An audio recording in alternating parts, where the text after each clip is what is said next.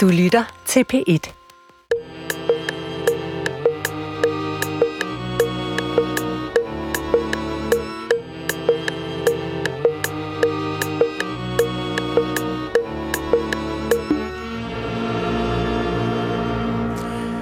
Goddag, mit navn er Peter Lund Madsen, og rigtig hjertelig velkommen til Hjernekassen på P1.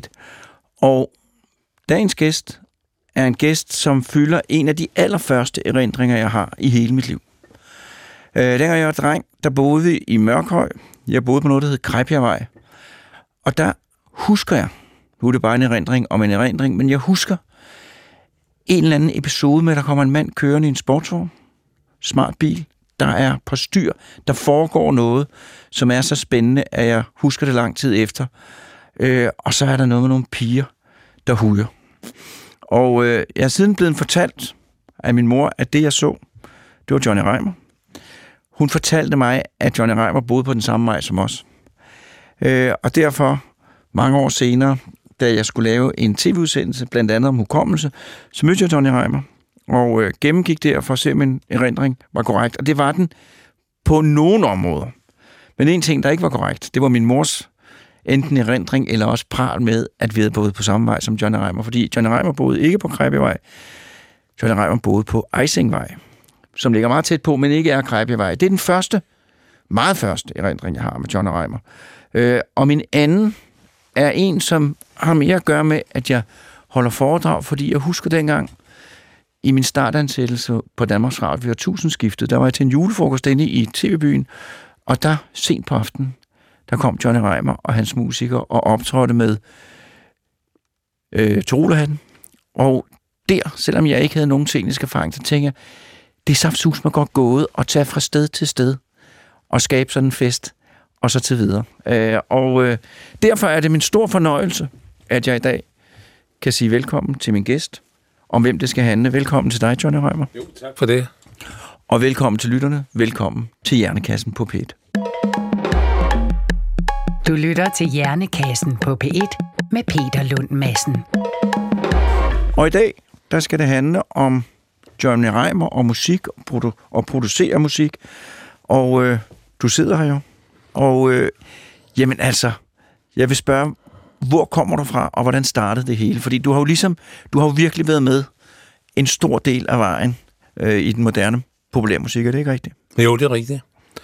Den bedste tid i det, jeg vil kalde for min musikalske karriere, det er øh, amatørtiden. Den tænker jeg tilbage øh, på med, med, med stor glæde, hvor det senere hen jeg gik hen og blev et arbejde, og som var noget helt andet. Men det startede jo i Odense, hvor jeg kommer fra, hvor jeg hed Reimer Christensen. Johnny købte jeg på to kroner i 62, men øh, jeg hedder oprindeligt Reimer Christensen, og har altid ville optræde. Jeg optrådte for, for gadens børn, lavede Mester Jageltat og alt muligt. Og øh,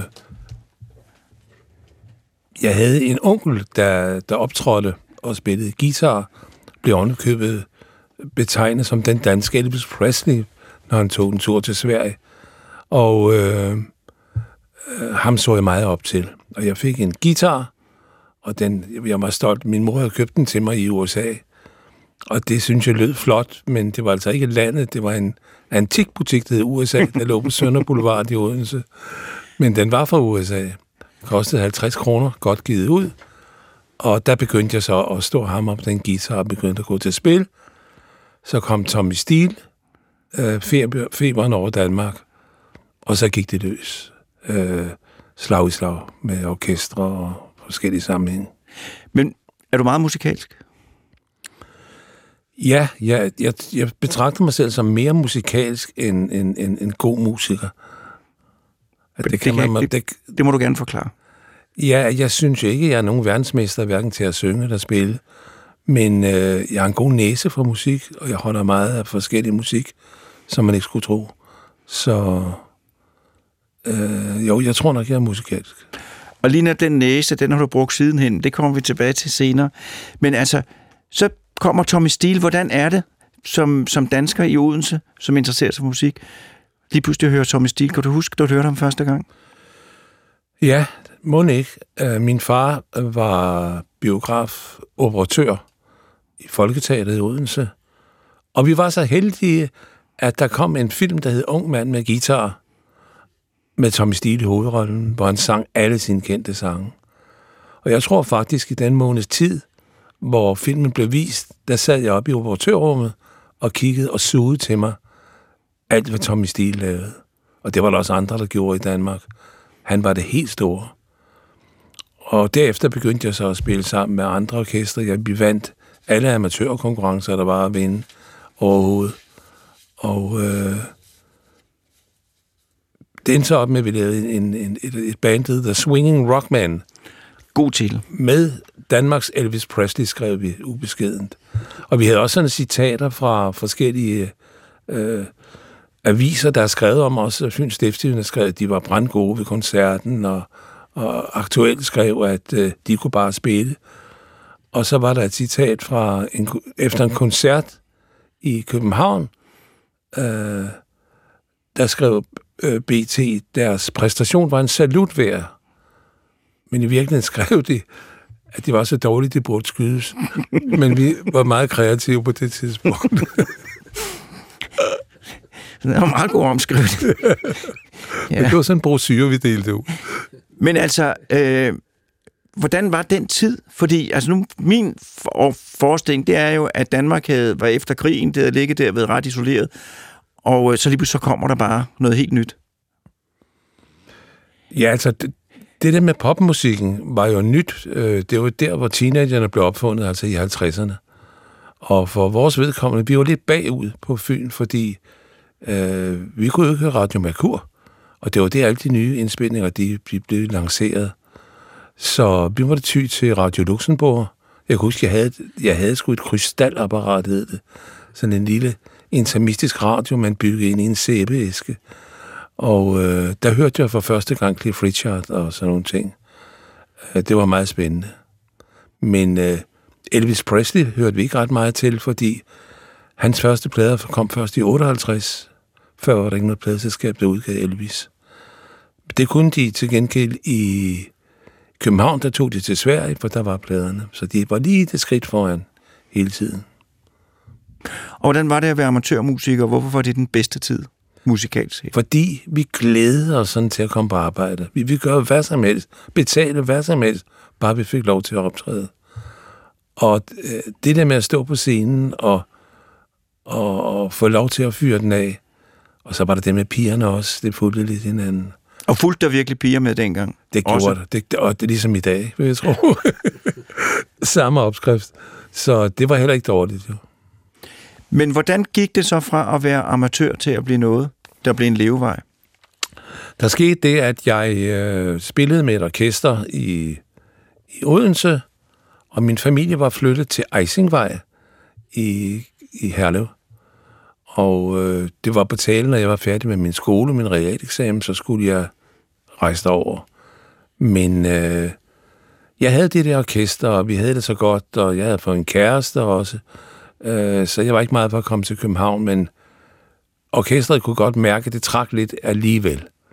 Og så en dag kom de med en, en avis, Politikken, hvor der var forskellige annoncer for, for jobs. Og øh, der stod blandt andet, at man søgte en guitarist og sanger med eget anlæg til fast engagement i Kødbyen. Det synes jeg lød spændende. Det kan jeg godt forstå. Jeg vidste ikke, hvad Kødbyen var, men alene det med fast engagement og en sanger med, med elgitar, det passede lige på mig. Ja. Og så kunne jeg komme på Eisingvej også. Og øh, jeg mødte op til prøve hos øh, kapelmesteren. Jeg tog min hvide nylonskjorte med, og min øh, guitarkasse, og min lille forstærker, hvis der skulle spilles noget. Og han kiggede lidt på mig, han kendte mig godt, han havde hørt om, om, om mig og orkestret i Odense. Og så sagde han, sig mange gange, synger du Elvis eller Cliff? Og så sagde jeg, jeg synger begge dele, så behøver vi ikke at øve, sig, så. så ses vi på lørdag nede i Kødbyen. Og så smed de deres sanger ud, der hed Teddy Edelmann. Øh, så skulle jeg have hans plads. Og fra den tid i Kødby, det var en helt anden verden. Der gik faktisk kun et halvt år, så lå vi på hitlisten med The Clifters, som orkester kom til at hedde.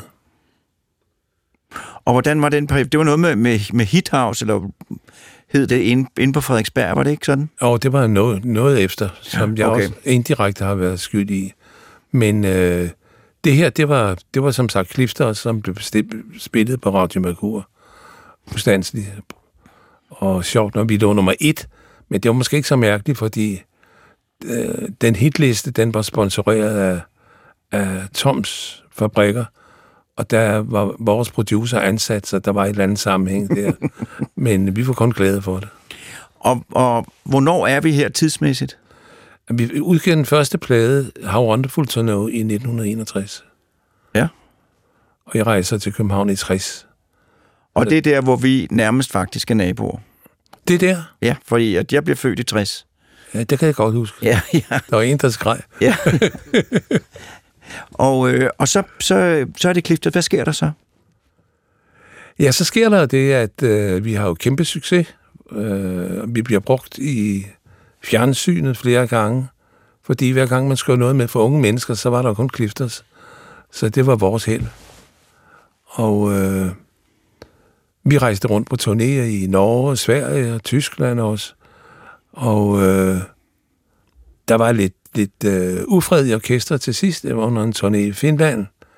Og det er det, der altid sker. Der er ikke nogen bands, der holder sammen overhovedet. Lige snart du er mere end en, så går det galt på et tidspunkt.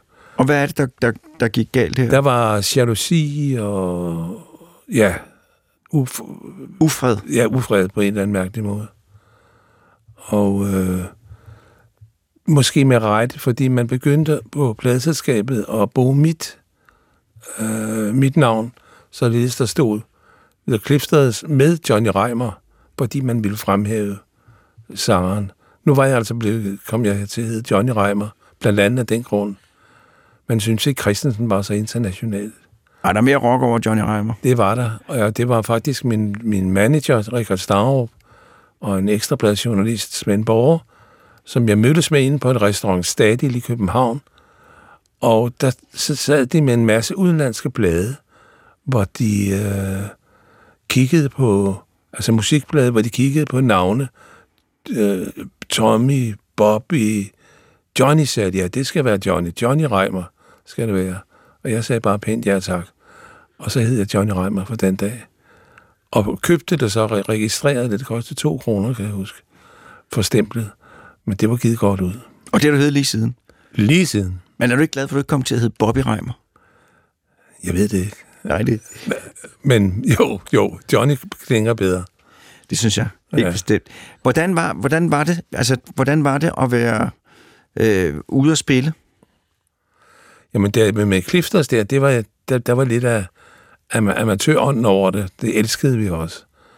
Øh, vi var blandt andet i 1962, hvor vi engageret i Cirkusrevyen, hvor vi lavede dels et nummer selv, og dels øh, indgik i revyen som med forskellige øh, tiltag, øh, hvor vi var klædt ud som soldater i det ene øh, øjeblik, og spanske musikere i et andet.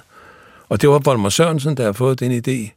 Han var instruktør derude, at, øh, at, at, at vi skulle have noget for de unge mennesker, så, der kom, så de kom ind og, så, og se revy. Og han havde fuldstændig ret, der kom en masse unge mennesker. Til store ærgelser for de gamle skuespillere, Preben Mart og Preben Nærgaard, og hvad det hedder alle sammen. Det var ikke noget for dem, men øh, det var lige vores publikum. Og hvordan, altså det må jo alligevel have, altså hvad var din baggrund, og hvad var jeres baggrund? For I kom jo fra en skole, og så havde I lært at spille på guitar, og så havde I stået lidt på en scene, og pludselig skal man, skal man håndtere alt det der. Ja, vi havde ikke rigtig nogen til at vejlede os, så vi gjorde bare det. Vi efterlignede The Shadows utrolig meget, for det var jo vores forbilleder. Alle efterlignede det hele taget dengang. Og det var før man begyndte at lave melodier selv. Man tog alle de melodier, der var fremme i udlandet og spillede. Så det var cover versions, hvad vi lavede også på plader. Med undtagelse af et par stykker, må jeg lige sige. Django, som var vores kendingsmelodi, den... Øh, den var jo skrevet af vores guitarist Mogens, og så skrevet og skrevet. Vi var inde og hørte The Shadows, da de var i København i 62, og fik et chok, da vi så og hørte dem, og skulle hjem og gøre lidt det samme, som de gjorde. Og de spillede blandt andet en melodi, der hed Shazam. Og den der var sådan her, dam, dam, dam, dam, dam, dam, dam dam gang, gang, gang, gang, dam, dam, dam, bam, bam, bam. Og så kunne vi ikke huske mere.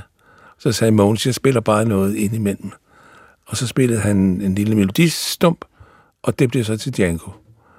Og det var, den, den sælger stadigvæk i Japan. Så det, det, var, det var godt stjålet. Det var godt stjålet. Men hvad sker der så? Fordi det her, det er jo, det er jo før det rigtig går løs i Danmark. Det er jo før Beatles. Det er ligesom optakten til det, er det ikke rigtigt? Jo, det er rigtigt. Og samme år, som Beatles faktisk havde deres gennembrud, der fik jeg også mit gennembrud som solist. Øh, der var som sagt lidt ufred i bandet, og øh, jeg havde overvejet at lave, gå solo, og måske lave en backing-gruppe, ligesom Cliff Richard havde. Ja, selvfølgelig. Så... Men da så skete det under en koncert i KB-hallen, HK-baller var meget populære og blev holdt i, i, i, i KB-hallen, at vi spillede op på en balkon, der kliftede os. Og øh, så var der et andet orkester, der stod nede på scenen på gulvet. Der var sådan 8-10 meter ned. Og øh, pludselig sker der det, da vi skal til at i gang i anden sæt, at jeg tager omkring min guitar og mikrofonstativet. Og så, øh, så får jeg stød. Jeg kan ikke give slip på mikrofonstativet, indtil propperne springer. Så det har været et kønssyn, jeg sprang rundt deroppe på balkongen. De kaldte mig jump for Johnny Stærkstrøm bagefter. Men det koster mig et par måneder på hospitalet med brud på rygsøjlen. Jamen, du har jo været i akut livsfare der, den er løbet lige igennem. Ja. Ja. Så der var flere, der døde på det tidspunkt, for man havde ikke de der relæer, der slog fra på det tidspunkt. Så øh, der lå jeg og lurede lidt på, på fremtiden. Hvad skulle jeg nu? Jeg var i gang med en spillefilm også, øh, som jeg også måtte afbryde. Og så endte det altså med, at jeg besluttede mig for at gå solo, og så sammen med tromsnaren fra Clifters lavede et band, der hedder Scarlet, som skulle være min backing group, så det var altså Johnny Reimer og The Scarlet. Og det gik jo forholdsvis nemt, for den første plade, jeg lavede, den røg øverst på, på hitlisten igen. Og i øvrigt den første plade, som Jørgen Mylius præsenterede Er det rigtigt? i radioen i 1963, da P4, nej P3 var det jo. P3? Det var helt tilbage, som lå i Rosenlund Allé. Det, det var jo et også sted, hvor man lavede fjernsyn, ja. nede i kælderen. Vi skal lige have en jingle.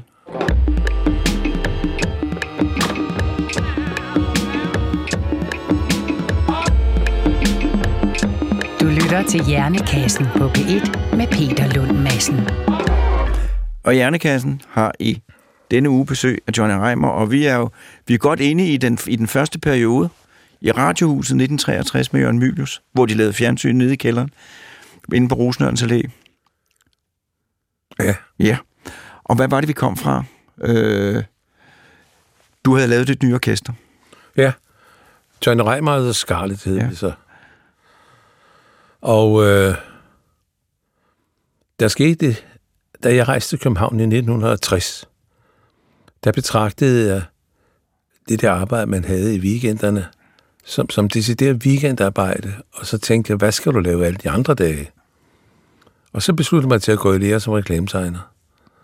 Og det gjorde jeg så ind, øh, fra 1960 og så tre år frem, hvor jeg øh, gik på Kunst- og Industrihåndværkerskolen for kvinder, sjovt nok hed den, men det var blandet derinde, og øh, blev så udlært i, i 63. Og skulle så, og ved siden af havde jeg så Clifters, hvor jeg var stor stjerne i weekenderne, og tog ud og tjente mere end hele tegnestuen til sammen. Øh, men jeg kunne ikke gå ud og more mig som de andre i bandet, fordi jeg skulle op næsten morgen og tømme papir på, på tegnestuen, og det har, jeg, tror jeg har hjulpet mig til at holde jordforbindelsen og passe det arbejde. Og det resulterede altså også i, at jeg fik tilbud, ligesom jeg blev udlært som tegner, fik jeg tilbud et job fra det store pladeselskab, som vi selv spillede for, om at blive indspillingschef. Det hed først talentspejder eller teenage-konsulent, men det udviklede sig lynhurtigt til, at jeg blev deres indspillingschef og gik i gang med at producere plader med et pokkers masse kunstnere.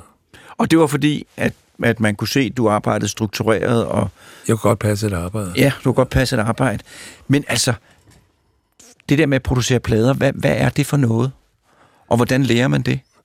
Ja, det ved jeg ikke. Jeg lærte det ikke, og jeg ved ikke, hvordan det er med, med, med nutidens producer, hvor meget de lærer. De kan i hvert fald utrolig meget med deres teknik. Men øh, at være en slags indspillingschef på et pladeselskab, dengang gik jeg ud på, at man skulle finde en kunstner, som var velegnet. Man skulle finde en god melodi. Man skulle øh, have lavet en god tekst.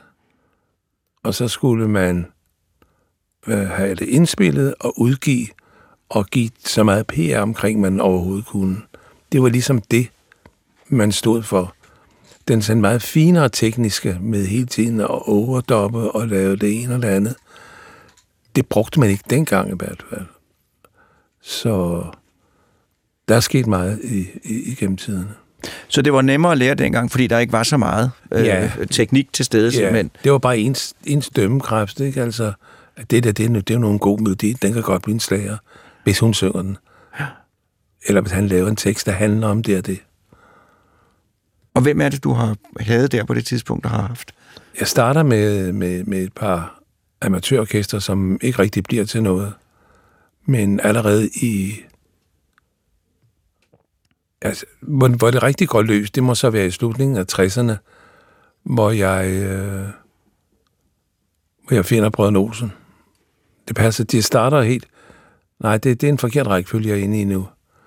Fordi i, i 68, det er for eksempel Birte Kær, som var ansat i en bank over i, i Jylland, og hun øh, ville gerne lave en gramofonplade, og hendes manager, han jagtede mig for at få mig til at, at komme over og høre hende, og det gjorde jeg ikke, for det kunne jeg få nok at lave, så folk skulle sende et kassettebånd, jeg kunne lytte på. Men på en eller anden måde, så har han fundet ud af, at jeg bare, han ringede til mig, så nu skal du høre, jeg kan se, du er i Randers med Savage Rose på næste fredag, og jeg har arrangeret, der holder en taxa og venter kl. 11, når du er færdig med koncerten. Øh, så kan du tage til Aarhus på Cabana, en, en natklub, og høre Birte Kjær synge. Og jeg blev så overrumplet, så jeg sagde, ja, det, det gør jeg så. Og det endte så med at komme derned, og han er legnet stort op med pressen, et stort pressebord, og han gik op til sidst og sagde, Nå, Johnny Reimer, vil du skrive kontrakt med hende, eller vil du ikke? Og så fremstammede jeg selvfølgelig ved det. Det blev jeg simpelthen nødt til. Jeg var bange for at blive lynchet. så det var starten på Birte Kjær. Og det er jo gået godt. Det er gået fint, og vi lavede en plade, der blev nummer et med det samme. Hvad var den? Hvad hed den? Den hed Arrivederci Frans, Ja. som jeg i grunden havde fået musikken fra Sverige, fordi hende, der lavede det til en stor succes i Sverige, samme melodi, Anne-Louise Hansen, skulle lave den på dansk, men det fik jeg forpurret på en eller anden måde. Men vi brugte musikken til Birte. Som jo har været gæst her i Jernkassen også.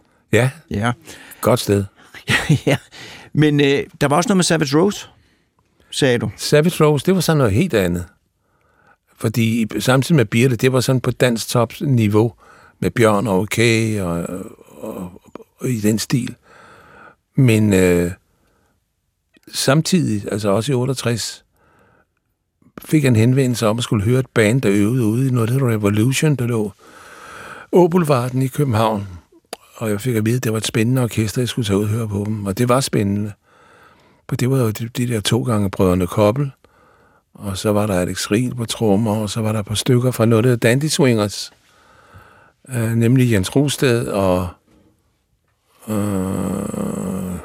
nu har jeg glemt guitaristens navn, og så er det Anisette selvfølgelig.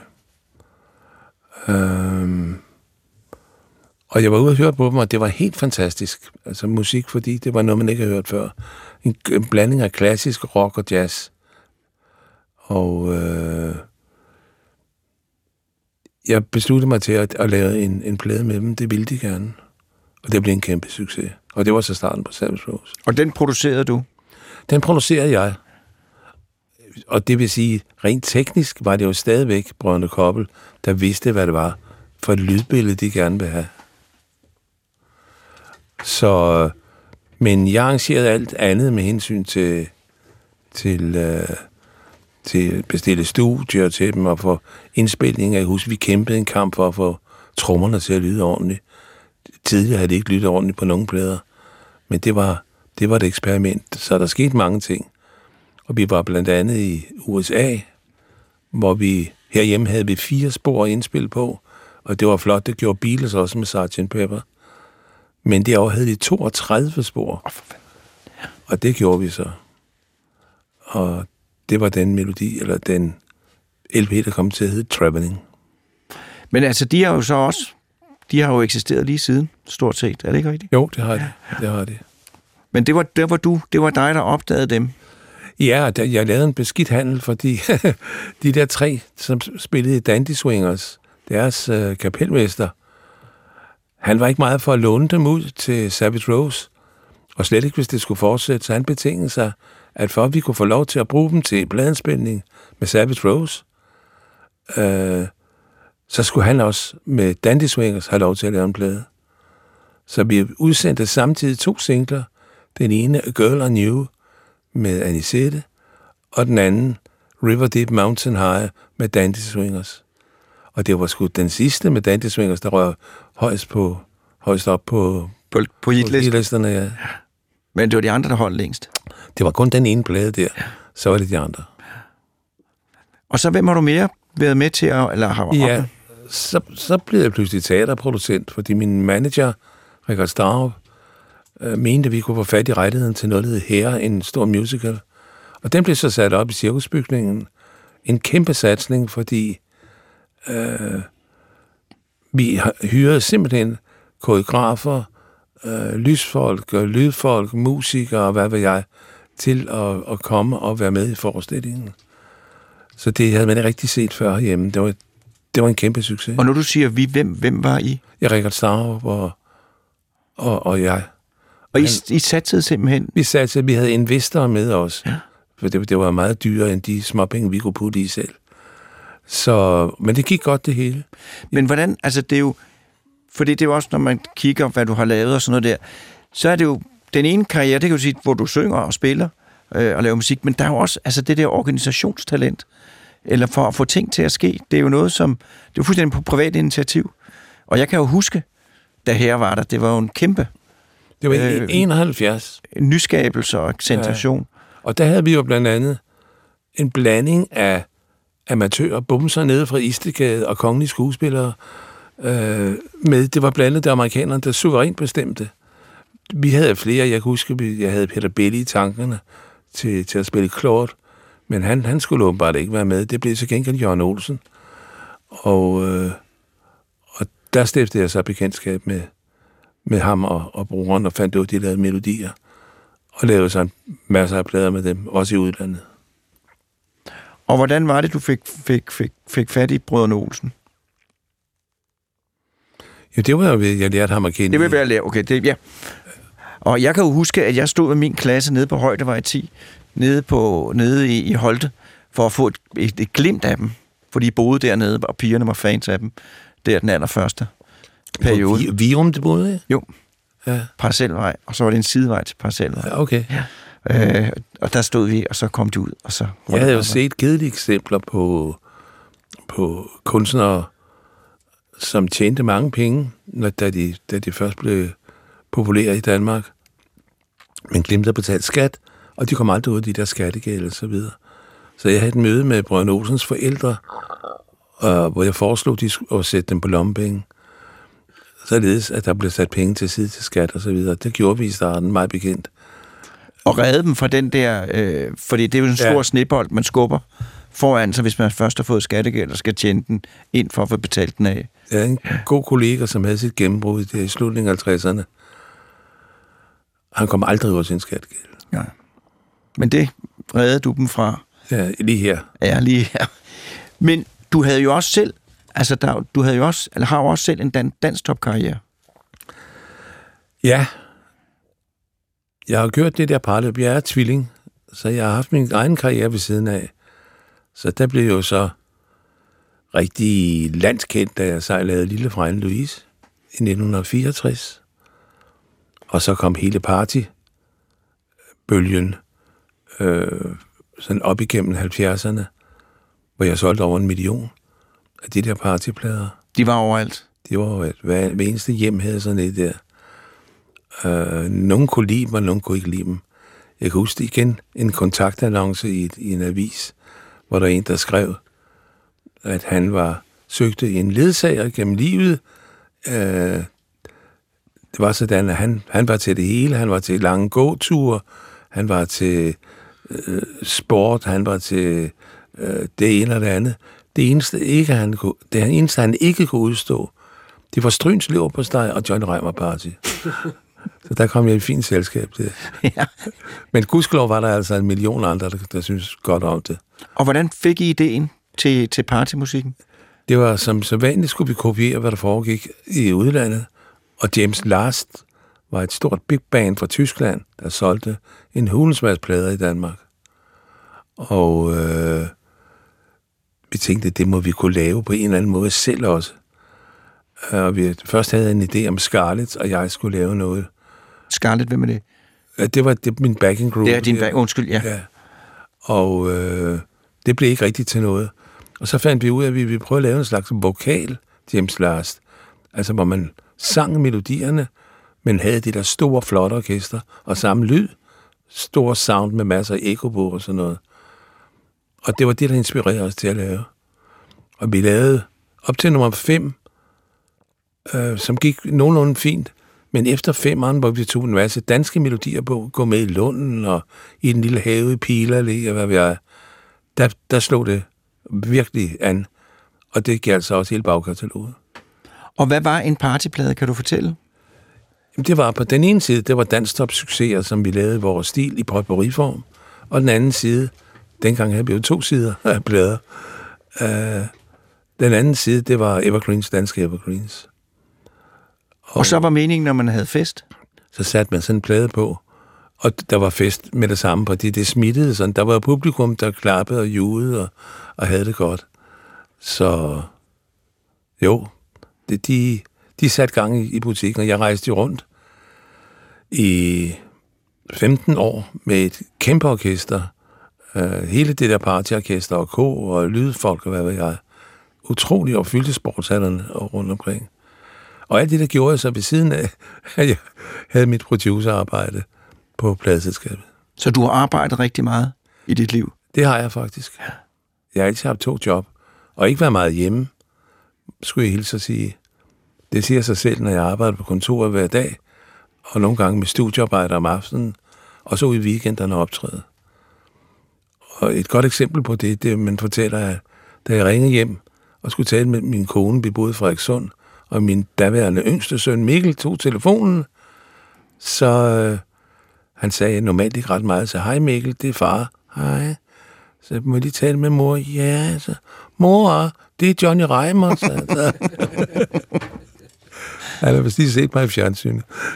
Men, men hvordan, har, hvordan har din familie med det i dag? Jamen, sådan har det jo været. Og de, de har været vant til også, at jeg måtte sige nej tak til, til fødselsdage og andre familiesammenkomster. Og i, i dag, den Mikkel, vi snakker om her, han er tv-fotograf og suser rundt og laver vild med dans og alt muligt andet. Så nu mærker vi det med ham, at han kan som regel heller ikke være med til noget, for han skal passe sit arbejde. Og det må vi jo respektere. Men du har også haft dine børn med ude? Det var smølferne. Ja. ja. Uh, smølferne, som jeg fik ved et tilfælde, og slet ikke troede på i virkeligheden, men jeg fik det billigt, og det var det eneste argument for, at jeg, jeg tog Og hvad betyder fik det? Du fik? Der, jeg, jeg var i Cannes, øh, hvor man har sådan en musikmesse hvert år i januar, hvor man handler musik og rettigheder og sådan noget. Og der var altså en, et pladeselskab, der hed Dorico, som havde en stand, hvor de reklamerede for sådan nogle tegneseriefigurer. Slump hed de, fortalte de. Og de har lavet musik til en, nogle af de der tegneseriefigurer, de har solgt over en million i Tyskland og i Holland. Og det lød jo interessant, synes jeg, med det samme. Og det viste sig så, at de skulle ikke rigtig have nogen penge for det. Øh, kun nogle få procent af det, der solgte. Så, så jeg tænkte, den er god nok, fordi hvis du får musikken fra Holland, og der var ovenikøbet et smølfekor på en gang imellem, øh, og så du selv synger, så koster det ikke ret meget at lave. Og det var argumentet for, at jeg gik i gang med smølferne. Det viser at blive den største succes, jeg nogensinde har lavet. Og hvad var det, der skete, og hvorfor skete det? Fordi jeg ville jo også, hvis jeg havde stået der ved den stand, have sagt, ah, men hvad var det, der skete? At der skete jo det, det var jo ikke kun min skyld, men hele smølfefeberen omkring legetøj og den slags ting, øh, det eksploderede. Så jeg stimulerede det bare ved at specielt lave et show, hvor jeg rejste rundt i hele landet og optrådte med, med smølferne. Og der var i tusindvis af, af, af børn, der skulle ud og se smølferne. Og hvordan, hvad bestod sådan en show af? Ja, det var jo nogle af de sange, som, som vi har lavet på plade, vi så stor sang. Og så havde vi så lavet en, en, en, en, en ny teknik, hvor jeg simpelthen kunne stå og snakke med smølferne. Men det kunne jo kun foregå ved et bånd. Jeg stod og snakkede til et bånd. Fordi smølfestemmerne, de var jo fordrejet. Og det kunne vi jo ikke lave live. Dengang i hvert fald. Så jo, det var smølferne. De, Det var en landeplage. det var det i hvert fald. Og hvad skete, hvad endte det så med? Ja, det endte jo med, at der gik nogle år, så æbbede det lidt ud populariteten, og der kom noget nyt Ninja Turtles og andre ting. Og øh, så jeg fornyede ikke min, min kontrakt, og det viste sig så, at de senere skrev kontrakt med et stort amerikansk pladselskab for hele verden. Og så kom der en ny bølge med smølferne senere, og i øvrigt øh, tegnefilm og sådan noget også. Og jeg forsøgte flere gange, om jeg kunne få lov til at udgive noget af det gamle, men det kunne ikke lade sig gøre. Det kunne ikke lade sig gøre. Hvad, men det her, var det dit firma, eller var det noget, du var ansat til? Ja, på daværende tidspunkt var det blevet mit eget firma. Ja, Ja, mit første skridt, det var, at jeg blev tilbudt et job som direktør for CBS, som ville slå sig ned i Danmark. Og øh, det lød interessant fra indspillingschef, og så skulle jeg være administrerende direktør for et af Amerikas største pladselskaber. Så det sagde jeg ja til, men fik ikke lov til det. Af mit gamle pladselskab, de ville ikke af med mig. Øh, så de sagde, hvad kan vi gøre for at holde på dig? Og så sagde jeg, hvad med at lave et produktionsselskab? Det var ikke set før. Så vi bor et helt andet sted inde i byen, og vi indspiller kun. Det er det eneste, vi koncentrerer os om. Afleverer materiale til jer, og så tager I jer rejsen. Og det gjorde vi så. Det hedder Magnet. Og øh, så er man på nogle gamle Birte og Peter Bailey-plader, der står en magnetproduktion, så er det fordi, det også den kom fra. Og det fik vi faktisk etableret i 71. Og allerede 75, der etablerer jeg mit eget pladselskab, det hedder Starbucks. Og øh, der var smølferne blandt andet på, og Henning Milén og Mabel kom senere og andre. Så det var, det var en rimelig god succes også. Og hvordan fandt du Mabel, for eksempel? Jeg har altid været ude efter de der øh, unge orkestre. Øh, Lollipops lavede i sin tid. Walkers. Det var dig, der lavede Walkers? Ja. Og, øh, og så var det naturligt med Mabel. Det var sådan et meget ungt orkester også. Så dem, jeg tror, jeg overtog dem fra et andet pladselskab. Men vi lavede Boom Boom, Ja. som- jeg vist nok kom til at skrive teksten til, uden at være kritiseret for det nogensinde. Så du har skrevet Så teksten det til var Boom en Boom? Grand Prix-vinder. Ja, den første Grand Prix-vinder. Ja. Nej, ikke den første, den første i den nye bølge. Ja, for der var en pause inden. Der var en pause, og så kom det ind, og så vandt de, og det er jo en af dem, man stadigvæk husker, ja. hvis ja. man er gammel nok. De havde lavet den på engelsk, men den skulle have en dansk tekst, så den greb lidt ind i en fart, og tænkte ikke over, det var i virkeligheden mig, der var tekstforfatter på. Men det gjorde ikke. Jeg skulle bare den plade ud. Men hvordan, altså, hvordan har, fordi du starter, du er uddannet reklametegner, og så har du sunget. Hvordan får du evnen til at kunne organisere alle de her ting og se, det er det her, vi skal, det er der, det er på vej hen. Altså, det er jo ikke tilfældigheder, der gør, at det er den ene ting, som vi stadigvæk husker øh, mange år efter, der kommer. Blandt andet fra dig. Jeg ved det ikke. Det, jeg, jeg brugte jo en masse timer på det, og det gik jeg ud over min familie, som det eneste i virkeligheden. Øh, men det var jo, for mig var det jo ikke arbejde. Det var, det var jo en, en hobby, som blev arbejde. Du lytter til Hjernekassen på P1 med Peter Lund Madsen. Og i dag der handler Hjernekassen på B1 om Johnny Reimer, som vi har besøg af. Øh, og øh, vi har talt noget om smølferne og en masse orkester, du har været med til at opdage og starte. Øh, Er det skruet sammen på samme måde i dag, som det var dengang? Nej, slet ikke. Fordi i dag, nu hvor jeg er rundt 80, er det udelukkende lidt optræden, jeg laver en gang imellem selv. Jeg har ikke med rigtig interesse i noget mere. Jeg har også lavet i 12 år lavet børneunderholdning på bakken og opfundet bakkedyrene og så videre. Og der kører lidt ned i LaLandia i øjeblikket, hvor jeg også lægger stemmer til og, og har lavet nogle melodier. Men ellers er det udelukkende mit eget øh, syngeri. Og hvordan er det? Altså som sagt, jeg var jo der i, til julefrokost Danmarks Radio i, i starten hvor du kom. Hvordan er det at være ude sådan en julefrokostaften, hvor man kører fra sted til sted, og så skal få samlet sådan en fordrukken sal op og fokusere det. Det, det. For mig ser det ud, jeg ved også godt, det er, det er jo en viljesagt, og en, det kræver noget energi at gøre det. Altså, jeg var jo vaccineret, øh, fordi i 2000 skete der noget, måske endda året før, hvor de unge mennesker pludselig fandt interesse for min musik. Og Johnny var Gud lige pludselig, efter Paul Køler og hvem der ellers havde været. Og øh, der blev arrangeret ture, hvor jeg simpelthen kom kørende i en dobbeltdækker bus alene med en stewardesse, der sørgede godt for mig, og en lydmand, der sad klar til at rykke ud.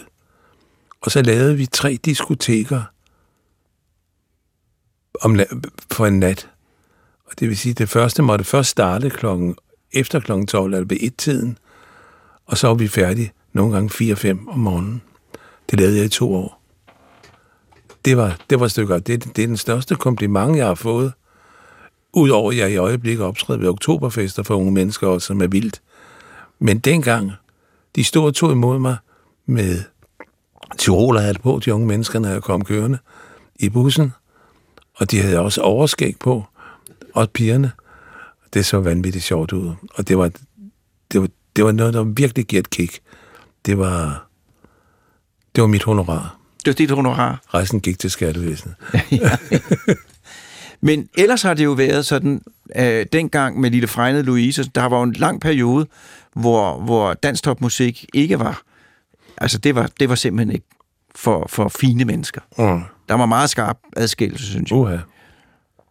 Det er også derfor, at etablerede kunstnere i dag prøver hele tiden at smide det der dansktop-prædikat af sig, fordi dansktop-musik udviklede sig til noget, som måske ikke var så kvalitetsbevidst, som, som det, der var lavet tidligere.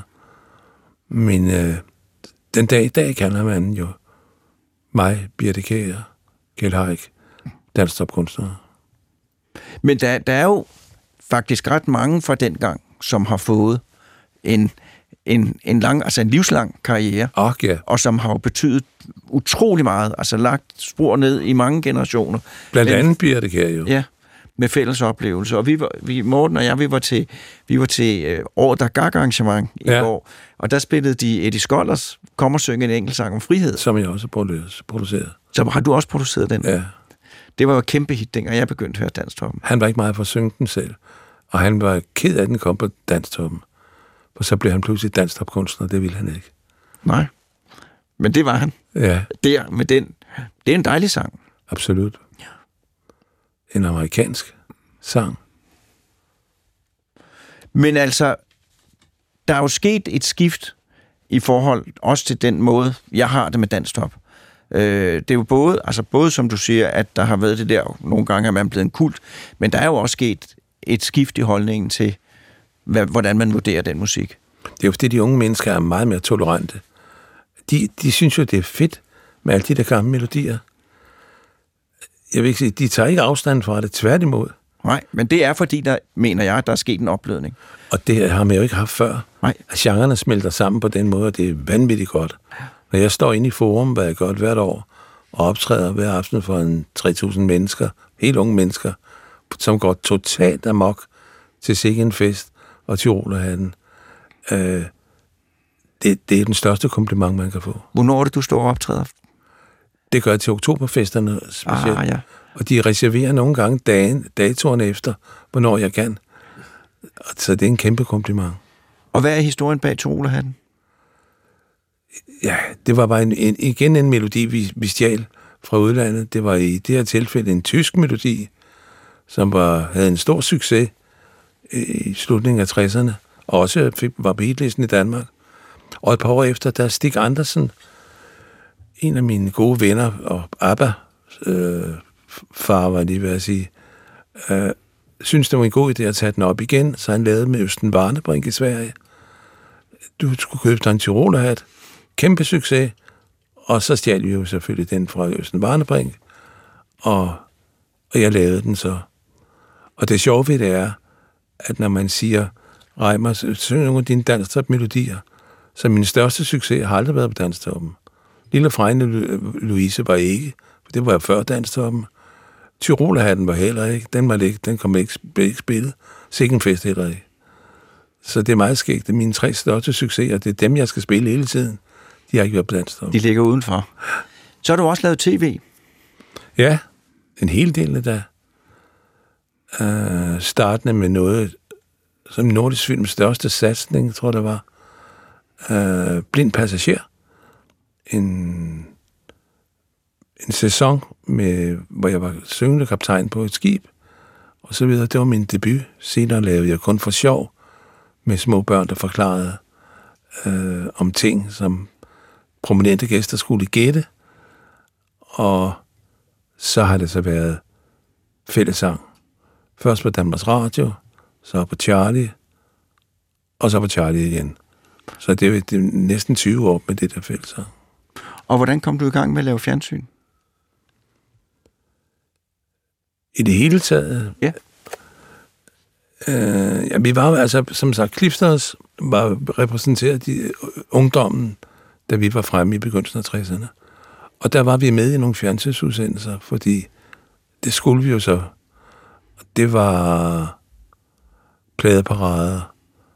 Øh, med Otto Leisner? Med Otto Leisner. Og TB Tivoli med Volmer Sørensen. Øh, så vi var i, i fjernsyn. Vi lavede også lidt i Finland og et par andre steder.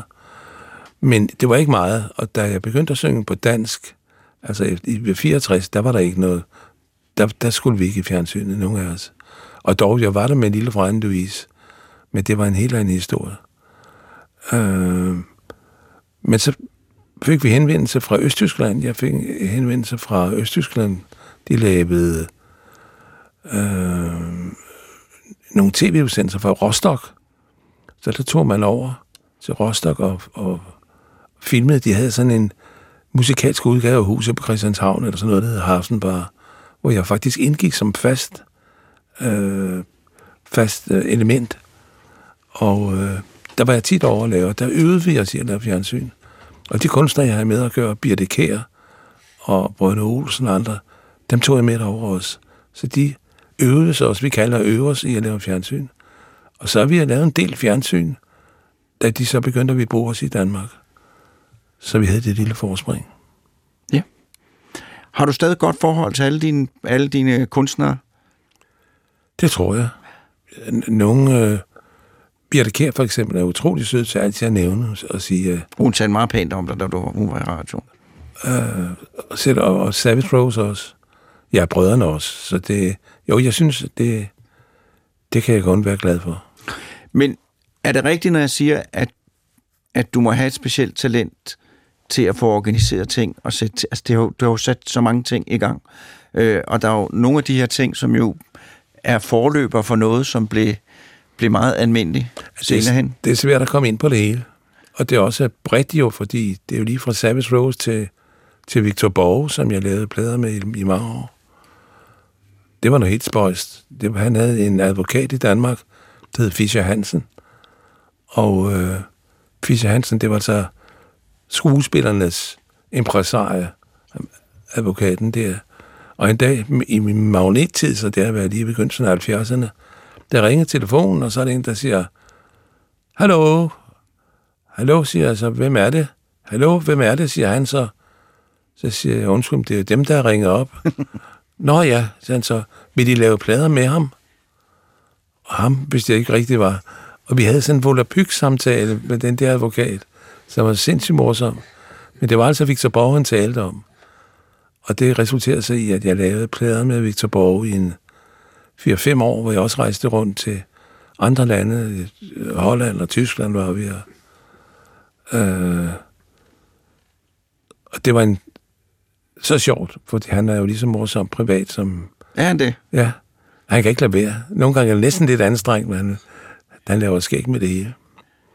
Og han var jo skyldig, at jeg på et tidspunkt spiste frokost med, med Heineken himself, ham der ejer bryggeriet, på en restaurant, hvor der kun var os, fordi han var sponsoreret, Victor Borge, af Heineken. Og det var med bevæbnet politi rundt om, om, om frokoststedet.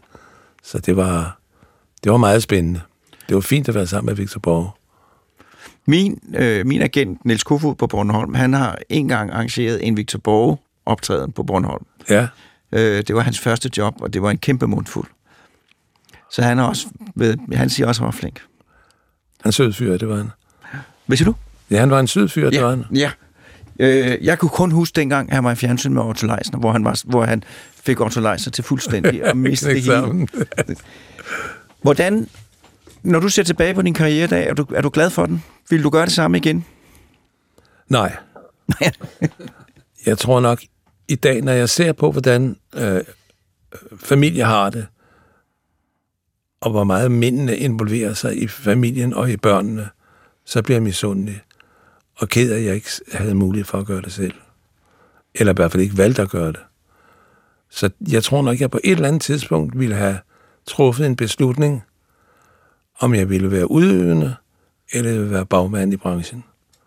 Og nøjes med en af delen og bruge den halvdel til min familie i stedet for. Men sådan var det jo dengang, og det var også inden for andre brancher, hvor mændene de gik på arbejde, og børnene så dem dårligt. Så, og jeg tror ikke, de har taget skade af det, ungerne. Så. Så det, det, det er i hvert fald også dig, der er, blevet, der er gået glip af noget. Det er det, der er om mig. Alle de, alle de timer, vi have haft sammen. Men nogle gange, når man læser biografier og historier fra folk, der var med der i slut 50'erne og 60'erne og 70'erne, så er det jo nogle gange en triste historie, hvor, hvor alkohol fylder alt for meget, og det vilde liv, usundt liv kommer til at præge foretagende. Der har du været, haft en eller anden modgift mod det. Ej, jeg deltog meget i selskabeligheden også. Dengang skulle man jo være bondkammerater med alle journalister på de kulørte blade og aviser og radio- og tv-folk. Og det krævede en mand. Jeg havde mit eget pladselskab, og jeg havde en stor interesse i hele tiden at kende de der mennesker godt. Så der har jeg brugt mange timer. Der var et sted, der hed Vesselkro.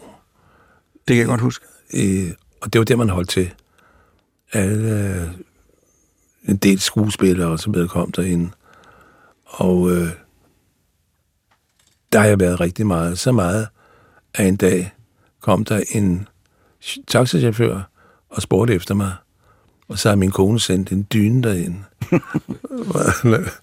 så jeg forstod godt en hentydning. Men, men gik du lige så meget til den som de andre? For en tid er at bruge tid, men noget andet er at, at deltage i, i festivitasen. Jeg, jeg, gik, øh, jeg, jeg tror, jeg gik lige så meget til den som, som de andre. Men desværre stod jeg så op klokken syv næste morgen og gik på arbejde. Så det var forskellen. Det var forskellen. Så der har alligevel været en, en mere struktureret ja. øh, tilværelse. Hvad er du allermest stolt af? Indtil videre.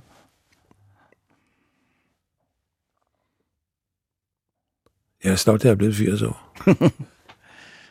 Men det liv, jeg har haft.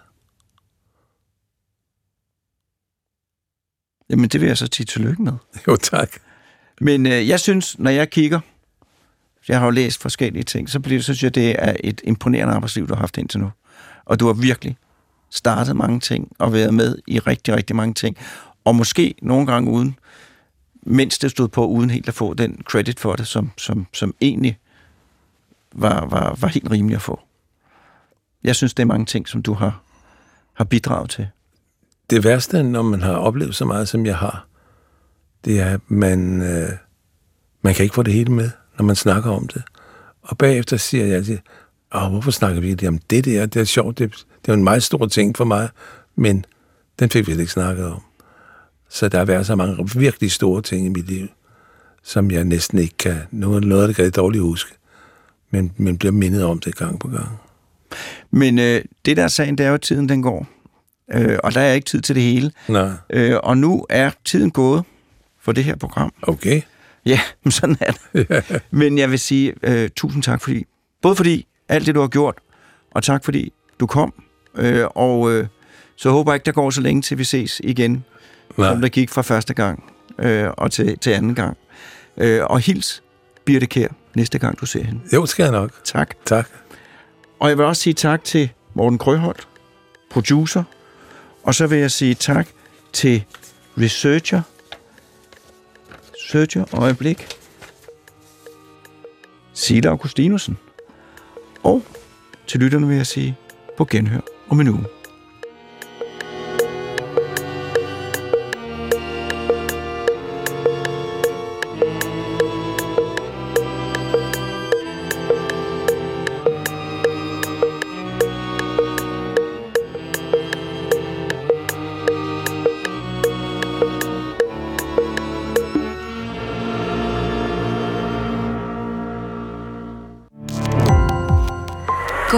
Opdagelse i alle DR's podcast og radioprogrammer. i appen DR Lyd.